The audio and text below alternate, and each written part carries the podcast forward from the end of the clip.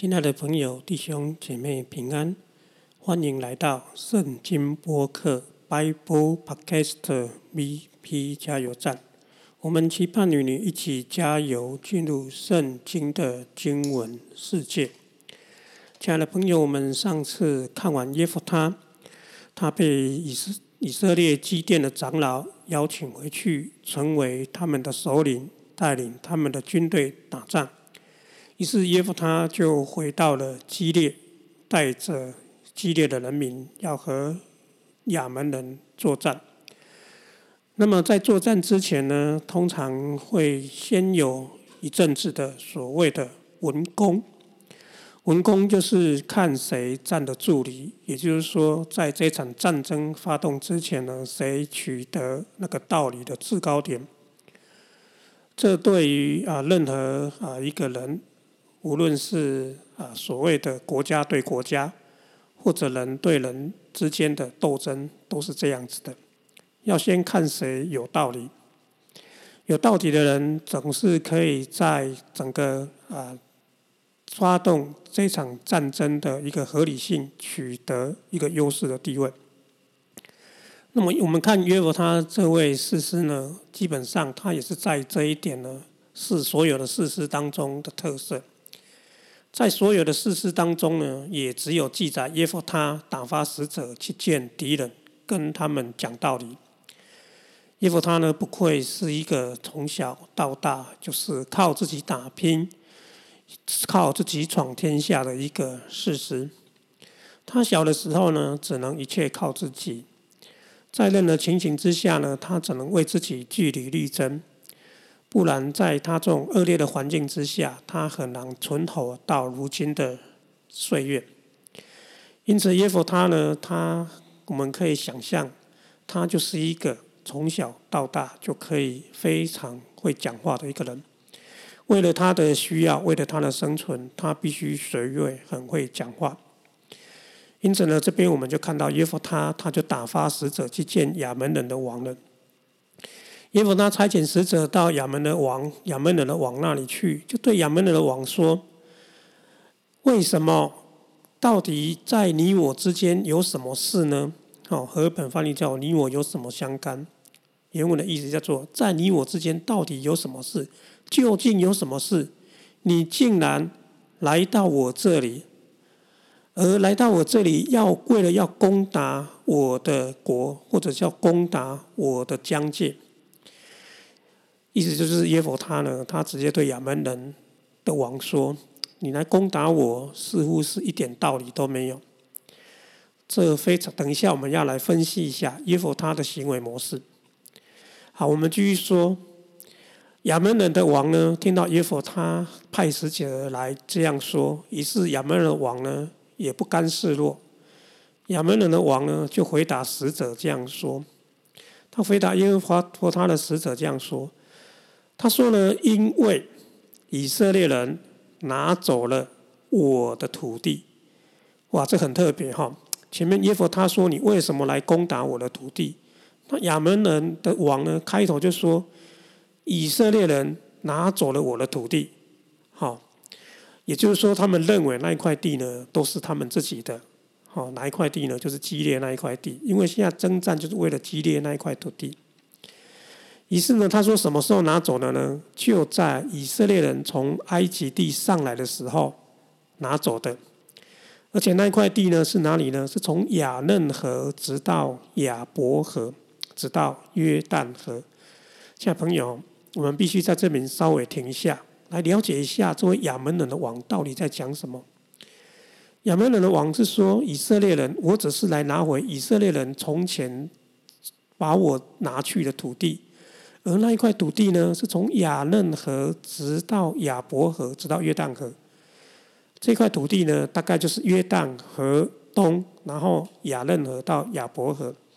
那我们知道亚伯河呢，大概就是基列地跟所谓的南方加德支派的那个分界点，它就是基列高原的那一个分界点，往南就是加德支派。因此呢，这个亚嫩河呢，啊，这个亚这个亚伯河呢，就是啊，在以色列境内基列跟加德支派的分界。那么亚伯河是啊，接下来的亚嫩河是哪里呢？亚嫩河就是流变，哦，河东的加德流变的流变支派呢，跟所谓的在他们往南的一个民族叫做摩押，跟摩押的分界点。所以呢，从地图上来看呢，基本上这个亚门人王讲的地图的位置呢，就是从基列以南，从亚伯河一直到亚门人。啊，到摩押人的那一个亚嫩河这个界限呢，那块土地呢，原本就是亚门人的。哇，那你这样可以说呢，亚门人的王这样讲话是非常的没道理哈。我们假如还有那一张所谓的四世纪的那一张十二支派的地图，我们来看哦，亚嫩河是所谓的以色列加德流变支派跟底下的。摩押人的分界点，那么摩押人在往南呢，才是亚门人。所以呢，亚门人是说呢，跨过摩押以北，一直到基列地的土地呢，都是亚门人的。哇，那你一听呢，当然就觉得不合理嘛，哈，不合理。那为什么亚门人的王会这样说呢？他说的意思大概是。在以色列还没有进迦南以前呢，那一块地是亚门人或者是亚门跟摩押人在管辖的，是后来呢被你们以色列人占走了。那事实上呢，他这样讲非常没道理哈，因为河东两个半支派原来就是摩西打败了啊河东的一两个王，然后把那一块土地给以色列人的，根本就跟所谓的亚门人无关。那亚门人会这样讲呢，是因为他们现在势力比较强大，以至于他们认为说那块地是他们的。因此呢，亚门人的王对耶夫他的使者继续说：“现在你要把那一块地归回，要把那地归还回来。那个回，那 shub 就是转回意思，就是让它转回来，就是把那块土地呢归回。怎样归回呢？和本是说和平的把它归回。”但是“和平”这个字呢，它有另外一个意思，就是完好无缺，完好，非常的完好，就是完好啊，非常的完整完好。那个字就是和平的意思，就是平安的意思。但它原来的意思叫做和完好如呃完好无缺，哦，那个字叫做和平，又叫做小弄，又叫做平安的意思。因为平安原来的意思就是完整完整。所以呢，这个亚门人的王讲的不是说和和平平的把它交还过来，过来是说要完好无缺的把它还给我们。这就是让我们想到呢啊，春秋战国时代有个故事叫做完璧归赵了哈。这个所谓的亚亚门人的王，意思就是说你要把它完璧归赵，把你们现在加德流变支派所占的那块土地呢，一直到基列亚伯河渡口呢，一直到亚嫩的这块要归还给我们。哇，那你这样讲就没道理了哈，因为怎样，河东两个半支派可能加德流变就要被赶走了。这就是啊，亚门人呢跟耶夫他呢谈判的第一回合，跟他的使者谈判的第一回合。第一回合他们在争执的是那块地是我们的，你们干嘛来打我们？好，耶和他是这样说：你没事干嘛来打我，来侵扰我的地？那亚门人回答是说，那一块地呢，是以前呢，你们从埃及上来把我占走了，现在要完璧归赵，这是第一回合的谈判。因此呢，意思就是说，啊，这个所谓的亚门人的王呢，不理会耶佛他，于是呢，耶佛他呢又打发使者第二次，又去亚门人那里，因为这个消息回到耶佛他那里，耶佛他呢，当然他不是省油的灯，他仍然继续跟他好说歹说。也是在谈判上呢，就是讲打架之前呢，先骂看谁骂得赢哈。所以呢，耶夫他又派人去骂了第二回合。第二回合他是这样说的哈，使者是去到那里就对耶耶就对啊那个亚门人的使的王这样说，他说呢，耶夫他如此说，说什么呢？说呢，没有以色列人呢没有拿走，没有占据。摩押地和亚门人的地，哇！这个时候呢，这个耶佛他说了，这不单单是你们亚门人的事哦，也是摩押的事哦。那你所说的那一块地呢，好像是你们的哈，但事实上呢，那一块地根本就跟摩押跟亚门人无关。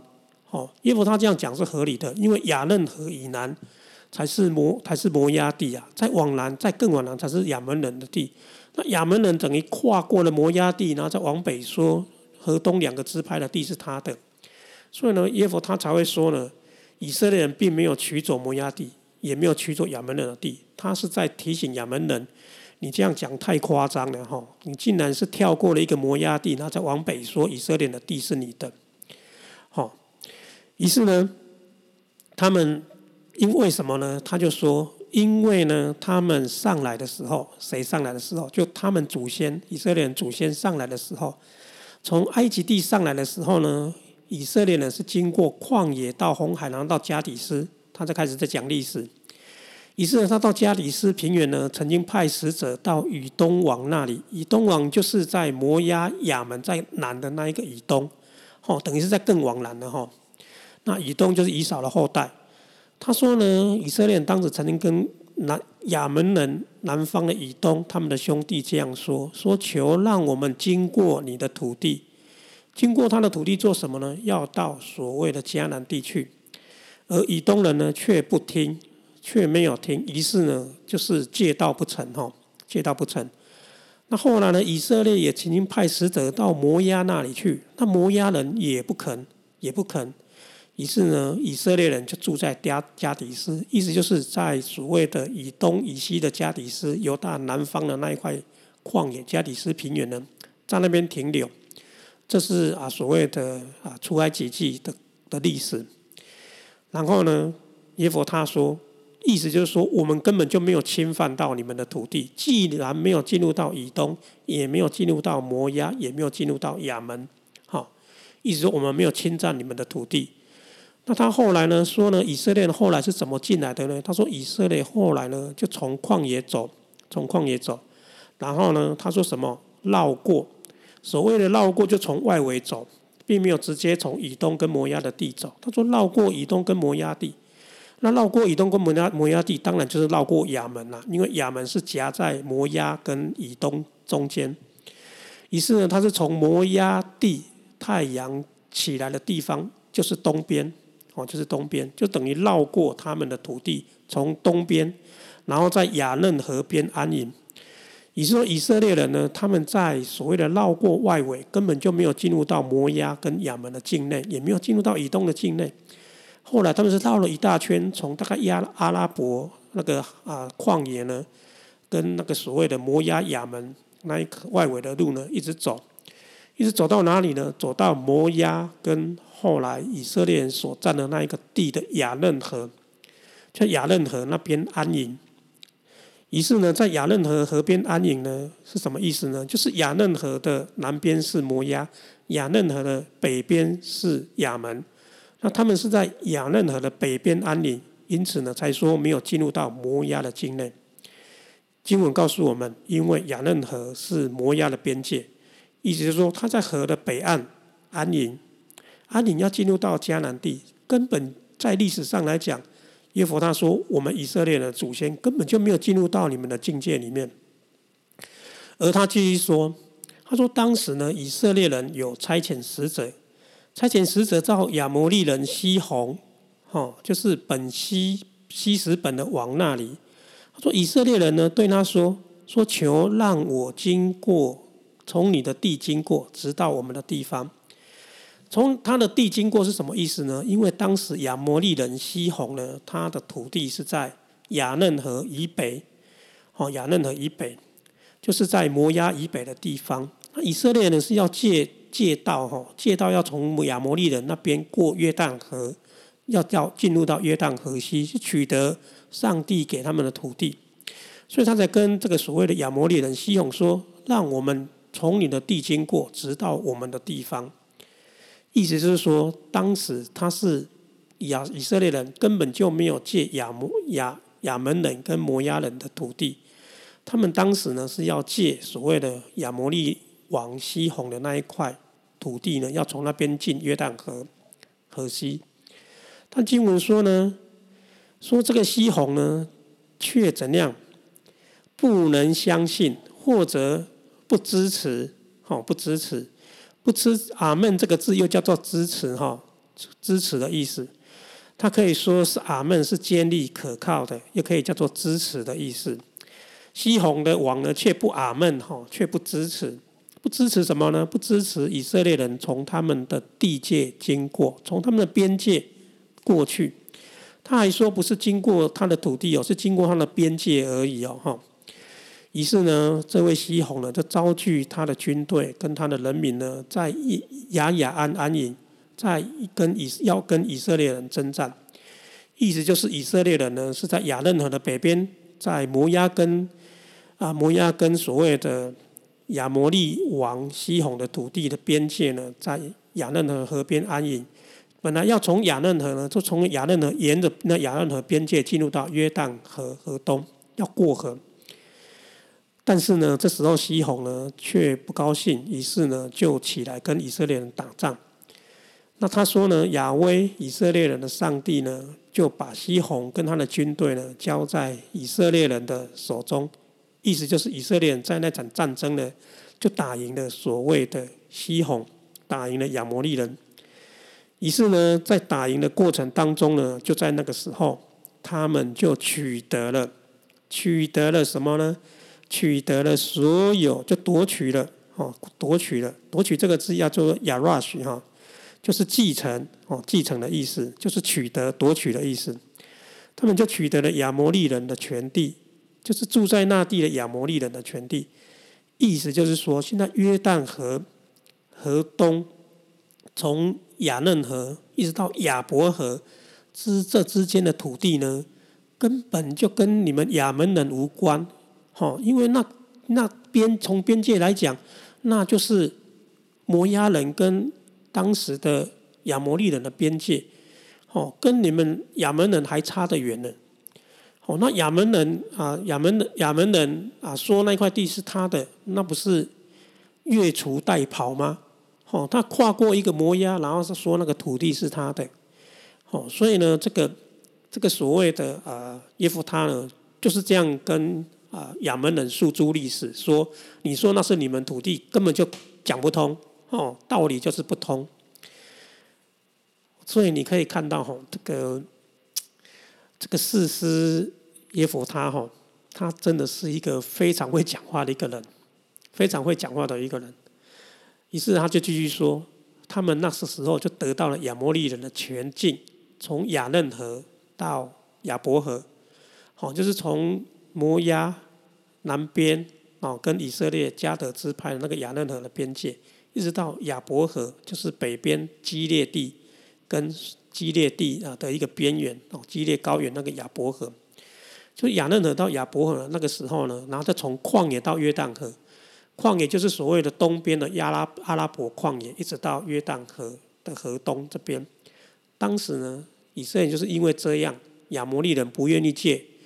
让他们借道，而且呢，发动军队要来攻打他们，以至于呢，以色列人只好反击，才取得亚摩利人那一块土地。那后来那块土地就是所谓的河东啊两个支派哈，就是刘殿跟加德的所所分得的土地哈。因此他就说呢，耶和华呢，以色列的神呢，就在那个时候呢，赶走了，赶走了哈，赶走那个字又叫亚拉许哈，就是赶出，然后让。使以色列人继承，哈，意思就使以色列人继承啊那一块土地，哈，意思就是说呢，现在我们所拥有的那块土地呢，根本就不是你说的，你说那块地是你们，根本就是胡扯，哈。那他说呢，这块地是亚威给他的百姓的，哦，在以色列面前给他的百姓的，就是以色列的。那么现在你要来。占领它吗？或者说你要来取得它吗？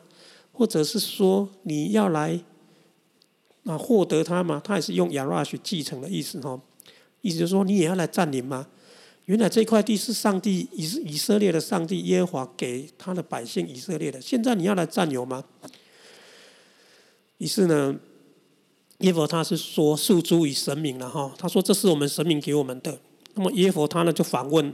访问这个呃所谓的亚门人呢，他说呢，这块地是我们的神给我们的，好，那就问了，难道哦，第十三二十四节就说：难道难道什么？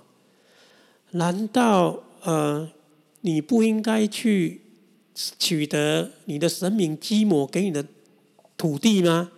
哦，意思说我们耶和华我们的神有给我们土地，那你说你们的神明你们基摩也有给你们土地啊？那你应该是取得你们神明给你的土地啊？怎么会怎么会来说我们来要来拿走我们的土地呢？哈，就是说你不是应该去继承你自己的土地就好？哈，干嘛来这里要取得我们的整个整个我们的神明我们的神耶华给我们的土地呢？在在他的面前，哦，在我们的面前。好，给我们的土地要你们要取得，好。于是呢，这位啊耶夫他第二回合是说，你的神明呢有给你土地，你继承他；我们的神明也有土地给我们，让我们继承。那么现在你说我们的土地是你的，那么他反过来意思就是说，那你的神明给你的土地，难道也就是你的吗？哦。意思是说，你就自己呢蒙着良心，自己问自己：，哦，假如有人说你的土地是我的，到底合理还是不合理？哈，他一直这样跟他说：，你的神明有给你们继承的土地，我们的神明耶和华也有给我们继承的土地的意思。而就是第二回合的谈判，啊，讲的第二段。那么耶和他呢，他第二段讲的还算蛮客气的，哈。但是呢，耶佛他呢，他也是一样，跟之前的长老一样谈判哦。他在谈判、在讲话的时候呢，他不单单会讲两段，他会再多讲一段，就是我们现在要讲的第三段。那么第三段就不像前面那两段的那么客气了哈，诉诸以理哈。他现在是用口气非常强硬哦。接着呢，这个使者呢就带着啊所谓的啊这个啊。耶夫他的口信呢，就这样跟啊亚门人的王讲了，在二十五节，二十五节是一个非常关键的一节，因为这一节呢，他基本上就是在恐吓亚门人。他怎么说呢？他说：“现在难道你会比你们会比什么？比巴勒还还强吗？巴勒是谁呢？就希波的子孙，巴勒还强吗？”那么希波是谁？希波就是摩押王哦，当时的摩押王。那当时的摩押王希波呢，看到以色列人打赢北方的这个所谓的亚摩利人呢，当时的所谓的摩押王哦，也曾经派了巴兰要来咒诅以色列人。哦，那段历史在啊啊民数记那边哦有讲到。他说：“现在呢，难道你比巴勒希波的儿子摩押王还强吗？”哦，当时呢，他也曾跟以色列人争辩，争辩什么呢？就是争辩，就是争辩说你们不应该这样迁入哈。那事实上，当时以色列人也没有侵入到摩押人的地了。那摩押人当时呢，在民数记那边应该是害怕，以至于呢要起来跟以色列为敌。但是那一次呢，我们就我们做就民数记的历史知道呢，那一次啊，也有啊以色列人还是打败了摩押人，打败了摩押人。他说：“当时的摩押王西波呢，曾经跟以色列人争辩，啊，历史上应该是说来咒诅以色列人，然后，然后后来就攻打以色列。但是呢，他仍然在以色列人面前呢，啊，被打败了，哈，被打败了。而且呢，啊，而且呢，他在那个时候呢，也曾经来打仗，哈。意思就是说，你难道要像当时的这位摩押人一样，要再一次兴起战争吗？”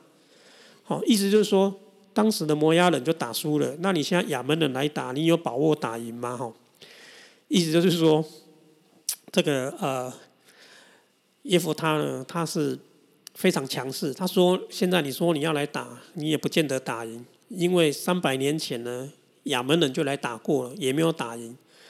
哦，那你现在要来打，难道你有比当时的摩押王啊，那个希波的儿子，又叫麻雀的儿子，哈，就是。啊，那一个所谓的巴勒还强，意思是说，你去想讲历史，当时的摩押王呢就已经被我们打败了。除非你比当时的啊摩押王还强，不然呢，你最好是脖鼻子摸一摸就回去。其实呢，啊，当耶佛他讲这句话呢，基本上是在恐吓这个所谓的亚门人的王啊，是说你最好呢，掂掂你的斤两哈，看看历史，哦，那你就识相一点回去就对了。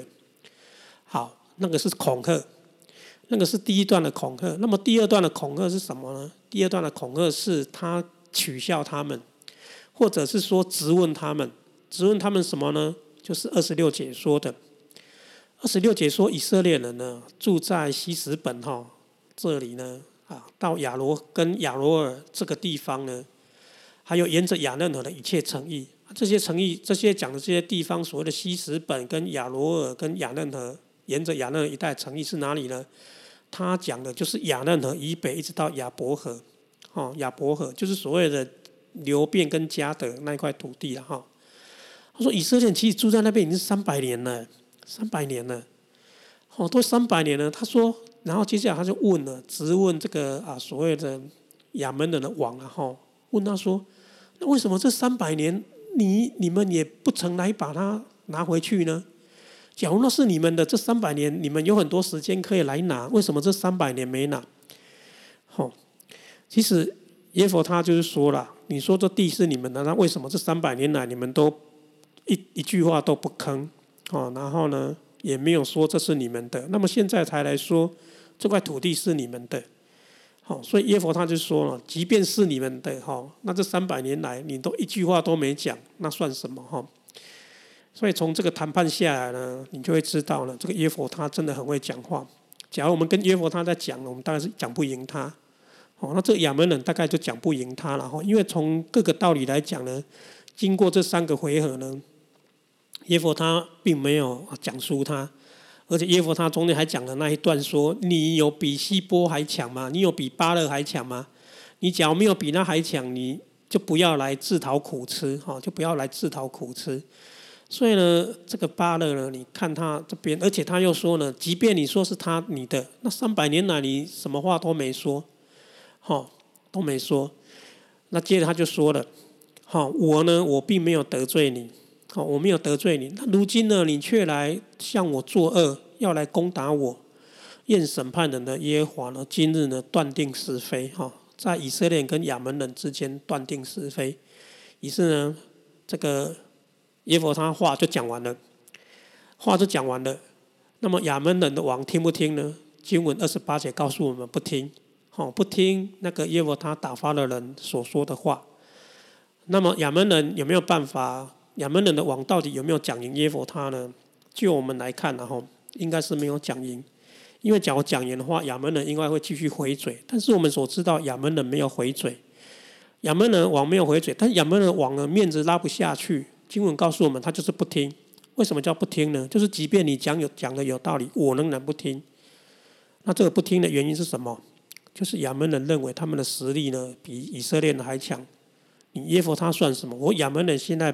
兵啊，兵兵马正壮哈，要欺负你就欺负你，为什么？因为我实力就是比你强啊！你跟我讲历史，我就是不听啊，没用。呃，不过呢，在这种过程当中哈，其实我们都知道，到最后要啊分胜负、见输赢呢，还是要在战场上呢一决雌雄。一决雌雄才可以看得出来呢，到底谁能够拥有那一块地，然后就是凭着实力大家来抢嘛。现在假如说兵戎相见，就是看实力了嘛。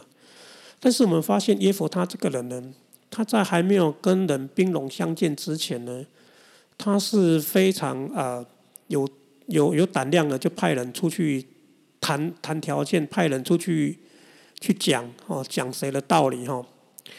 所以呢，从耶佛他的反应来讲呢，你可以发现这个耶佛他还蛮有胆量的哦，还蛮有胆量的。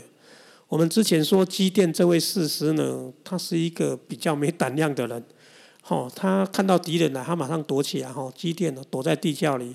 但是这个耶佛他呢，他没有在客气的，他马上派人出去跟敌人说：“你来我这里非常没道理，哦，非常没道理。”他第一个是讲理。第二个是恐吓，说你来打，你也不见得打得赢，哦，你也不见得打得赢。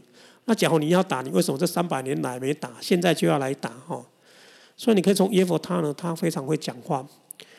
那我们现在来分析，为什么耶佛他呢？他有这样的能力跟人家交涉。我们之前说到耶佛他呢，他的成长的背景呢，是一个所谓的私生子。所谓的私生子，就是他从小到大呢，他只能靠自己。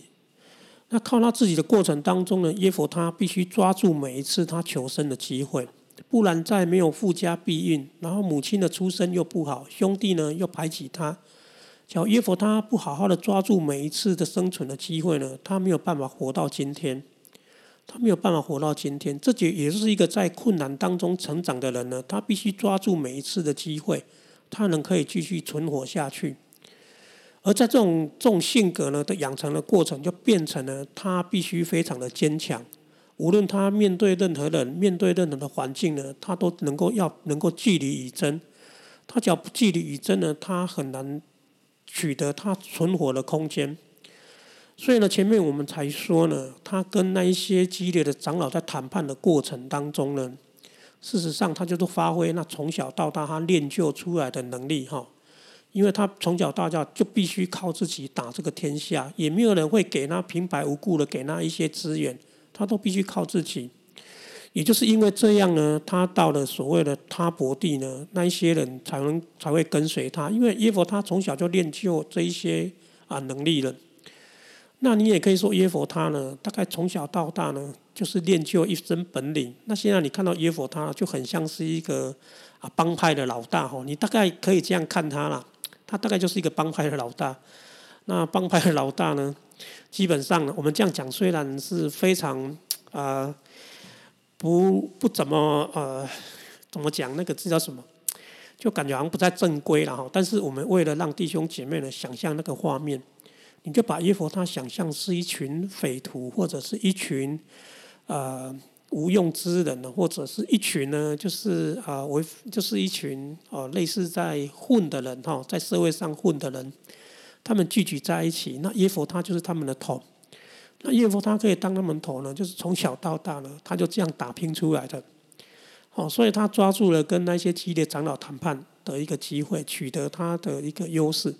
那么现在呢，他对亚门人呢，他也是这样跟亚门人的王谈判。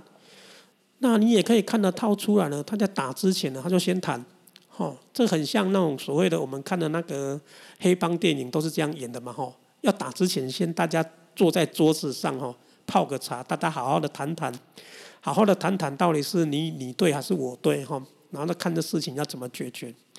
所以你大概可以想象的，约佛他呢就是这样派人去跟啊亚摩人、亚摩啊亚门人的王这样谈的了。那亚门人呢，他当然也是一个恶霸了哈，那恶霸才会这样呢，非常没讲道理来说那个土地是他的。但是在这个过程，你就可以看到约佛他的谈判的技巧真的是一把照哈。他谈判的技巧也是有层次的。第一个就是说，你没事来到我这里啊骚扰我，我都没有去找惹你麻烦，你来这里骚扰我。哦，这是第一段，说干嘛来我的土地？那当亚门人回他说：“这不是哪是你的土地，这是我们的土地。”哈，是当时以色列人夺走的。那耶伯他呢也不甘示弱，就跟他诉诸历史，说从道理上来讲，你亚门人的讲的这一些根本就是狗屁不通。第一个，他远离的这明明是摩押的境的边界，跟你亚门人何干？哦，那第二个是说。当时我们以色列人就是打败了所谓亚摩亚摩利人，取得那一块土地，哦，那你意思，然后就说啊，然后当时的亚那个摩押王呢，也因为这样子而而震惊，也是要跟以色列人打仗，都没打赢，他要恐吓他说，难道你有比当时的啊摩押王还强吗？哦，这根本就是恐吓他的意思，然后 就是说先放狠话，哦，你就要打呢，我们也不怕你，哦，因为。你也没有多强，好，还有第三个就是说，那就算你说你有道理，那为什么这三百年来你都闷不吭声？好，所以从这个所谓的来回的谈判的过程，就知道亚摩亚摩那个亚门人的王讲不赢耶佛他，但是讲不赢归讲不赢了哈，这个亚门人的王根本就是一个一个一个土一个什么土霸是吧？那个叫什么？那是什么霸？那么就是说恶霸了哈，恶霸恶霸也不跟你讲道理的啦，所以经文才会到二十八节说亚门人的王不听，那不听呢，接下来就要建筑于战场了，然后建筑于战场。但是从这个过程当中，我们可以知道，这个耶佛他呢，他对处理事情呢，他的一套就是，呃，无论如何呢，要先谈，好，要先谈。那即便呢，实力不见得跟你可以，即便的实力不见得赢得过你了，但是我仍然要在道理上，然后要在气势上不能够输你，好。那为什么耶佛他会有这种个性？跟他从小到大养成的环境有关，养成的环境有关。那这在这个时候呢，是成为他的优点哈，成为他的优点，也成为他求生的一个本能。所以，我们在这个过程当中看到耶佛他这个事实呢，他底子里有一个非常勇敢的那种特性，因为他从小就是必须要这样勇敢才能生存的下去。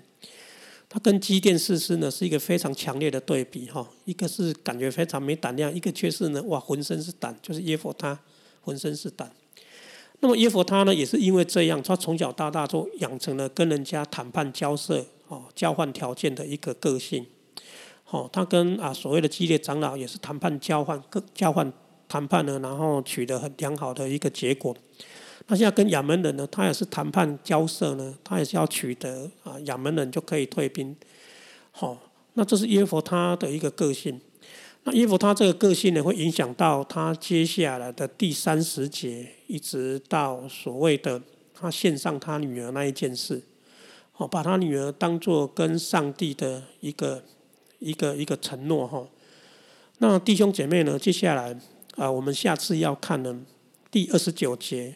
一直到第啊四十四十节，二十九节到四十节当中，他的描述呢，他描述跟亚门人的战争呢，其实没有很多，哦，他大概一下子就说耶佛他就打赢了，哦，但是，他花了非常多时间来描述说耶佛他跟上帝许了一个愿，而那个愿呢，到最后呢，是拿他女儿当做筹码，哦，当做他女儿成了那个的筹码。那就产生了一个悲剧。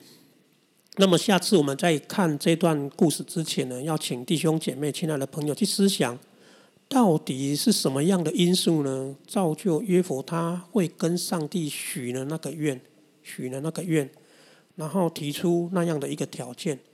好，就是第二三十节那个地方哈，我要请弟兄姐妹先去思想，为什么约佛他会讲？许的那一个愿，跟他的个性有什么关系？跟他成长背景有什么关系？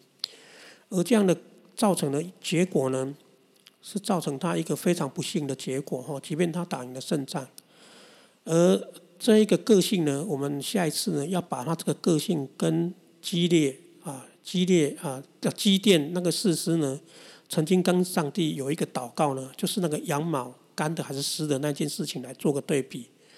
那我们在下一次在谈的时候呢，之前呢，我先请弟兄姐妹呢，跟亲爱的朋友，好不好？就是说，请你呢啊，先看十一章的二十九节，先看到四十节，然后去思想，到底是什么因素呢？什么样的性格造成耶佛他会做那样子的一个祷告？好，那他对他来讲，这个伤害很大啊，到底是什么原因？好，就请弟兄姐妹进行思想这一件事情。然后我们下次呢，再一起来啊，比对我们彼此的看法哦，比对我们彼此的看法，来更深刻的来了解耶佛他这位士师，圣经描述的啊耶佛他他的个性、他的内心世界，还有他的成长背景，还有对他造成的影响。现在朋友，耶佛他其实在我们日常生活当中，这样子的人呢啊，充斥在我们周边。甚至可以说，我们许多人就是像耶佛他这样子，凡事必须靠自己。但凡事必须靠自己的过程当中呢，也有一些非常心酸的部分。那个心酸的部分，就是我们常常呢，就是要必须去做条件的交换，才能得到啊那一个我们能够生存的一个机会。但在上帝里面呢，上帝确实要让我们有这一种所谓的自由哈。上帝不拿东西来要跟我们交换，他就是无条件的爱我们。好所以呢我们要透过耶佛他这位师师呢去反省更深的去思想哦更深的去观察我们身边的人甚至是观察我们个人。我们是不是有像耶佛他这样子的一个情景会发生呢？就求神呢在基督里保守我们让我们越来越有安全感。就是上帝的里面呢越来越有安全感。好亲爱的朋友谢谢你的收听。那我们下次呢继续来讨论耶佛他。好讨论耶佛他。愿神祝福你我们下次再见。